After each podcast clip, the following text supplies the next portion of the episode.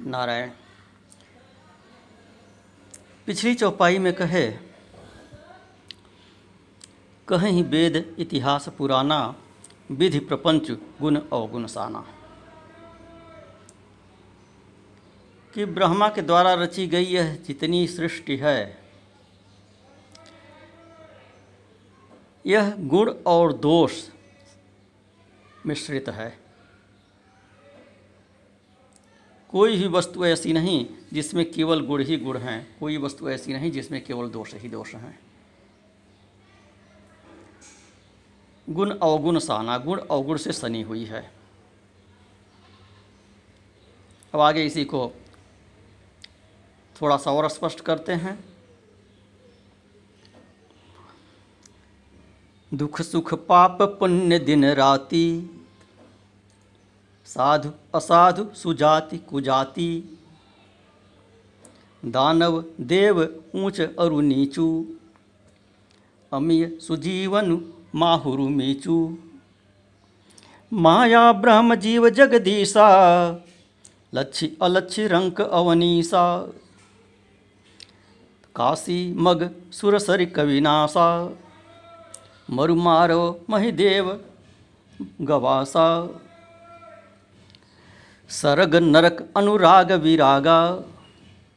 निगम अगम गुण दोष विभागा। फिर दोहे में इसका उपसंहार करते हैं। जड़ चेतन गुण दोषमय, विश्व कीन्ह करतार संत हंस गुण गहि पय परिहरि वारि विकार।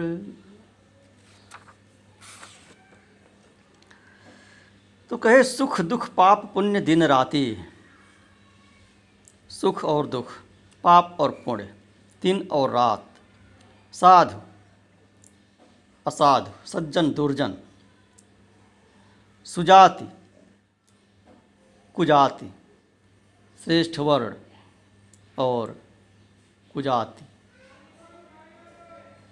वर्ण संकर दानव और देवता, ऊंच और नीच, अमृत और विष,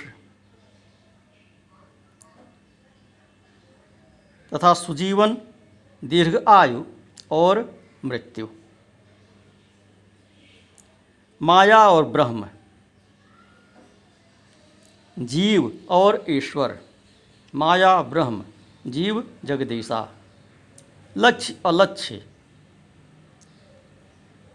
लक्ष्मी और दरिद्रता। रंक अवनीसा दरिद्र और राजा। रंक और राजा। काशी, मगसूर, सर कविनाशा। काशी और मगध। देवनदी, गंगा और कर्मनाशा। ये सब परस्पर विपरीत स्वभाव वालों की गणना कर रहे हैं उदाहरण मात्र के लिए।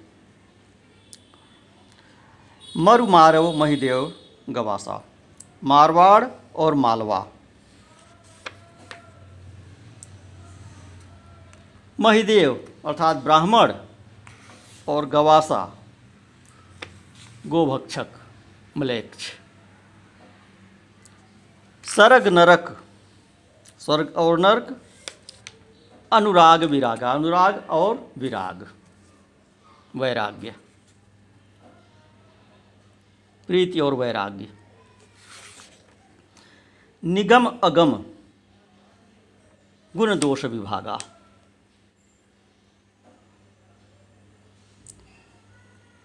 वेद शास्त्र ने इनके गुण और दोषों को बतलाया है। किंतु ये सब परस्पर सने हुए हैं। ये जितना गहनाए विपरीत स्वभाव वाले। तो इसमें जो उत्तम से उत्तम बताए और जो निकृष्ट से निकृष्ट बताए।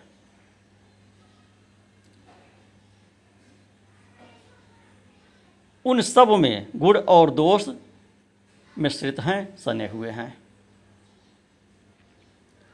और ये दो, के दोनों स्वभाव भी परस्पर सने हुए हैं। तो इनके गुणों का ग्रहण करना है और दोषों का तिरस्कार करना है दोषों का परिहार करना है दोष को छोड़ देना है। इस उद्देश्य से गणना किए तो गुण कौन से हैं दोष कौन से हैं? इसका निर्धारण कैसे होगा? पहले बता चुके हैं कि आपकी रुचि इसका निर्धारण नहीं, निर्धारक नहीं हो सकती है। लोक मान्यता बहुमत भी इसका निर्धारक नहीं हो सकता है, क्योंकि बहुमत प्रायः मूर्खों का रहता है। आपको अपने कल्याण, अकल्याण की बात ठीक ठीक मालूम नहीं है। तो इसका निर्धारण कैसे होगा? वेद शास्त्र से होगा। वेद जिसको गुण कहता है, वह गुण है। वेद जिसको दो, दोष कहता है, वह दोष है। वेद और शास्त्र दोनों ही। अन्य धर्म वेद और अन्य धर्म शास्त्र। शास्त्र तो वेद भी शास्त्र ही है, लेकिन शास्त्र से तात्पर्य वेद से अतिरिक्त अन्य धर्म शास्त्र से यहाँ पर है। तो वेद शास्त्रों में, आगम निगम में बताए गए हैं कि किसका ग्रहण करना चाहिए, किसका त्याग करना चाहिए।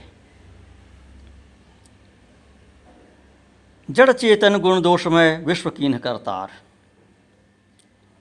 विधाता ने जड़ और चेतन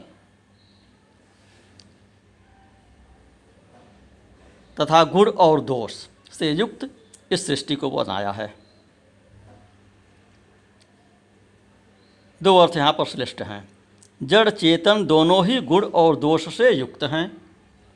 इस सृष्टि में, और दूसरा अर्थ है, यह सृष्टि जो है दो दो विभागों में है। जड़, चेतन और गुण, दोष। जड़, चेतन युक्त है। इस सृष्टि में दो तरह की चीज़ें हैं, या तो जड़ हैं, या चेतन हैं, और दोष युक्त हैं, या गुण युक्त हैं। विश्व कीन करतार। लेकिन यह है अर्थ, या तो दोष युक्त हैं या गुण युक्त हैं, यह सटीक नहीं बैठता है, क्योंकि गुण में भी दोष हैं, दोष में भी कुछ न कुछ गुण हैं।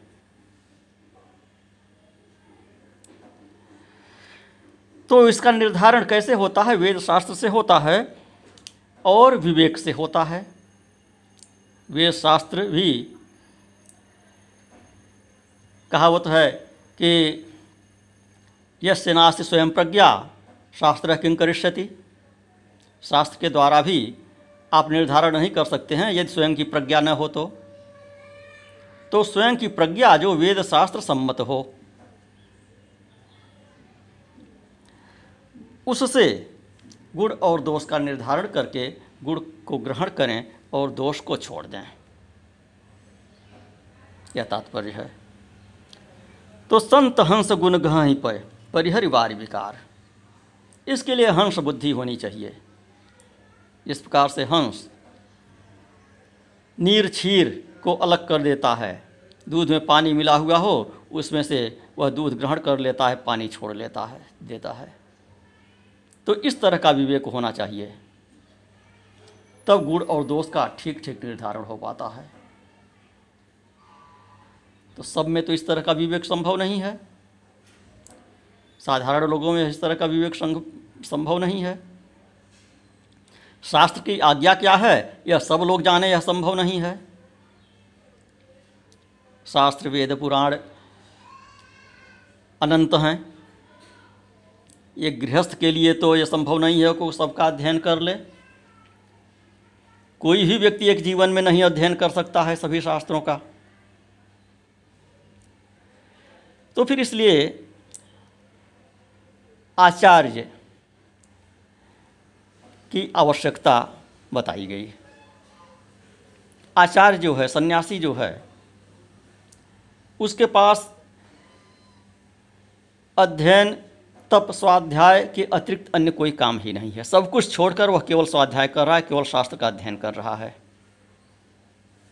और तटस्थ होकर समाज का निरीक्षण कर रहा है।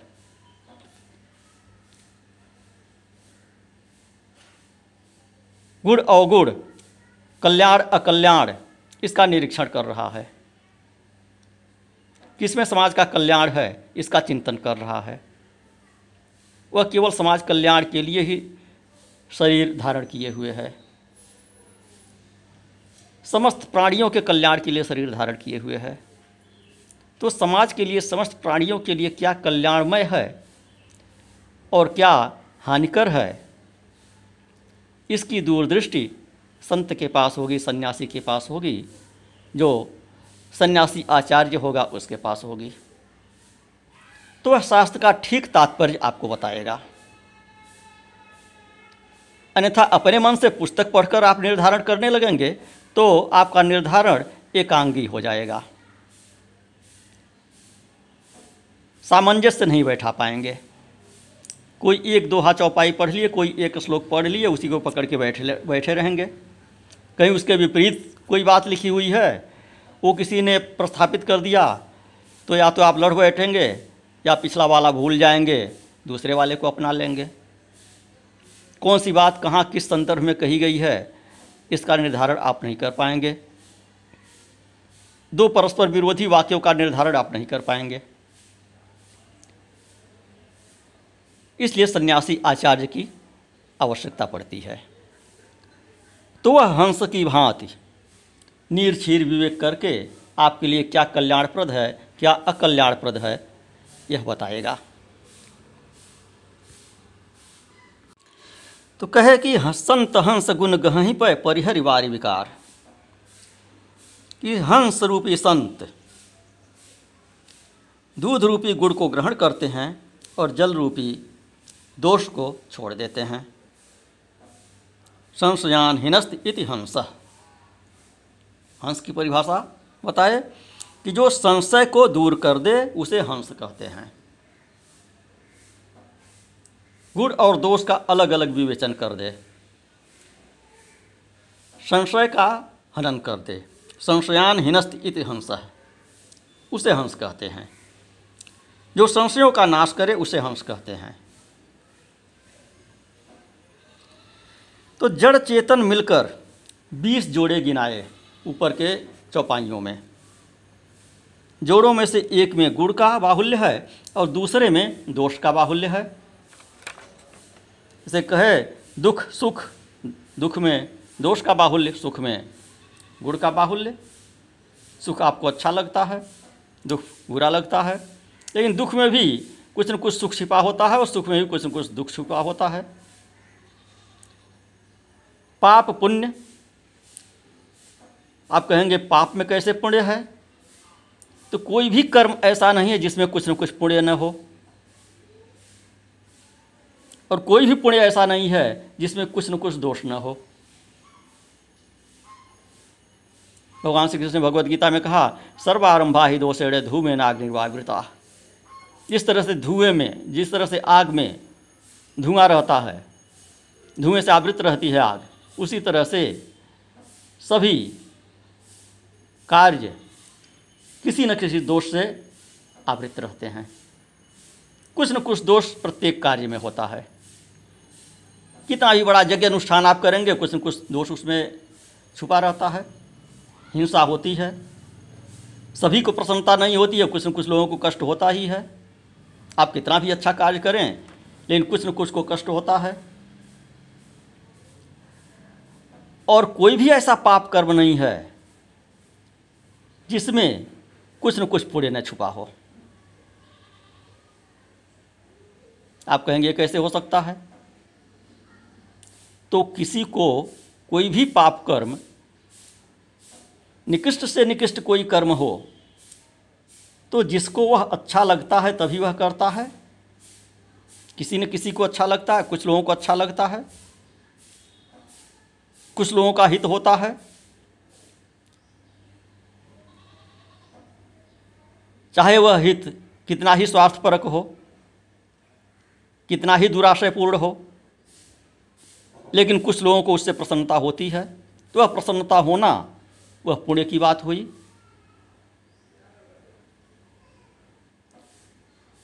वेश्यागमन में भी पुण्य है कुछ न कुछ।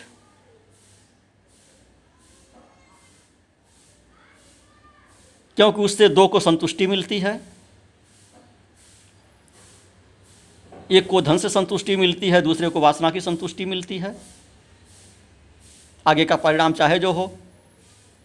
लेकिन कुछ न कुछ समय के लिए, कुछ न कुछ लोगों को उससे प्रसन्नता मिल रही है।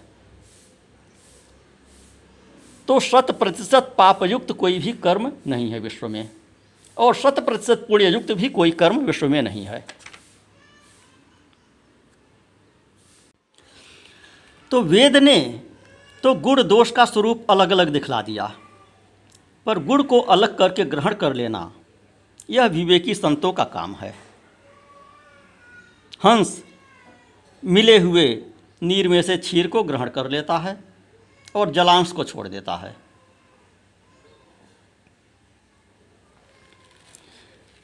ब्रह्म। चर्चा भी होती है, ईश्वर चर्चा होती है, किंतु वह माया से जुड़ा हुआ है। बिना माया की चर्चा किए ब्रह्म की चर्चा हो ही नहीं सकती। जीव और जगदीश, जीव और ईश्वर, ये भी परस्पर जुड़े हुए हैं।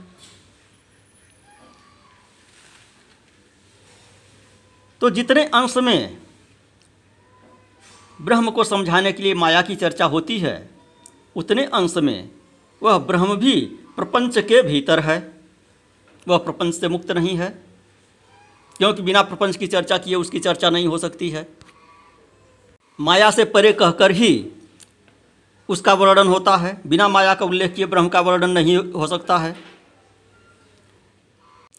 जीव ईश्वर का अंश है ही तो जीव और ईश्वर मिले हुए हैं।